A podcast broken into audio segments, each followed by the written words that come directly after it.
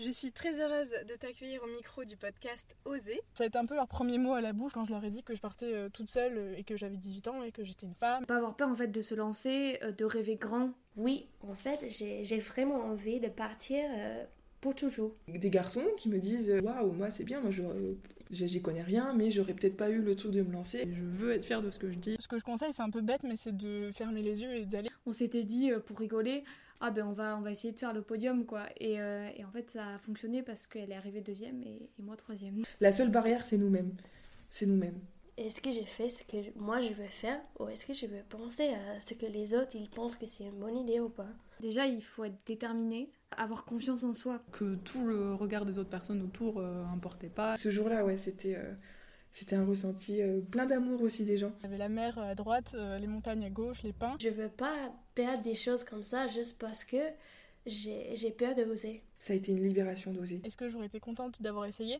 ou est-ce que je vais regretter de ne pas avoir essayé Il y a des gens qui me disent Oh, je pouvais jamais faire ça, c'est impossible. Là je me suis sentie un peu, bon euh, bah, t'es une fille, tu sais pas jouer. euh, Il faut oser vivre sa vie. Euh, ça plaît ou ça plaît pas c'est pas grave Quand je décide que je veux faire quelque chose, euh, je le fais. Nous allons finir avec la question signature. Comment oser vivre sa vie selon toi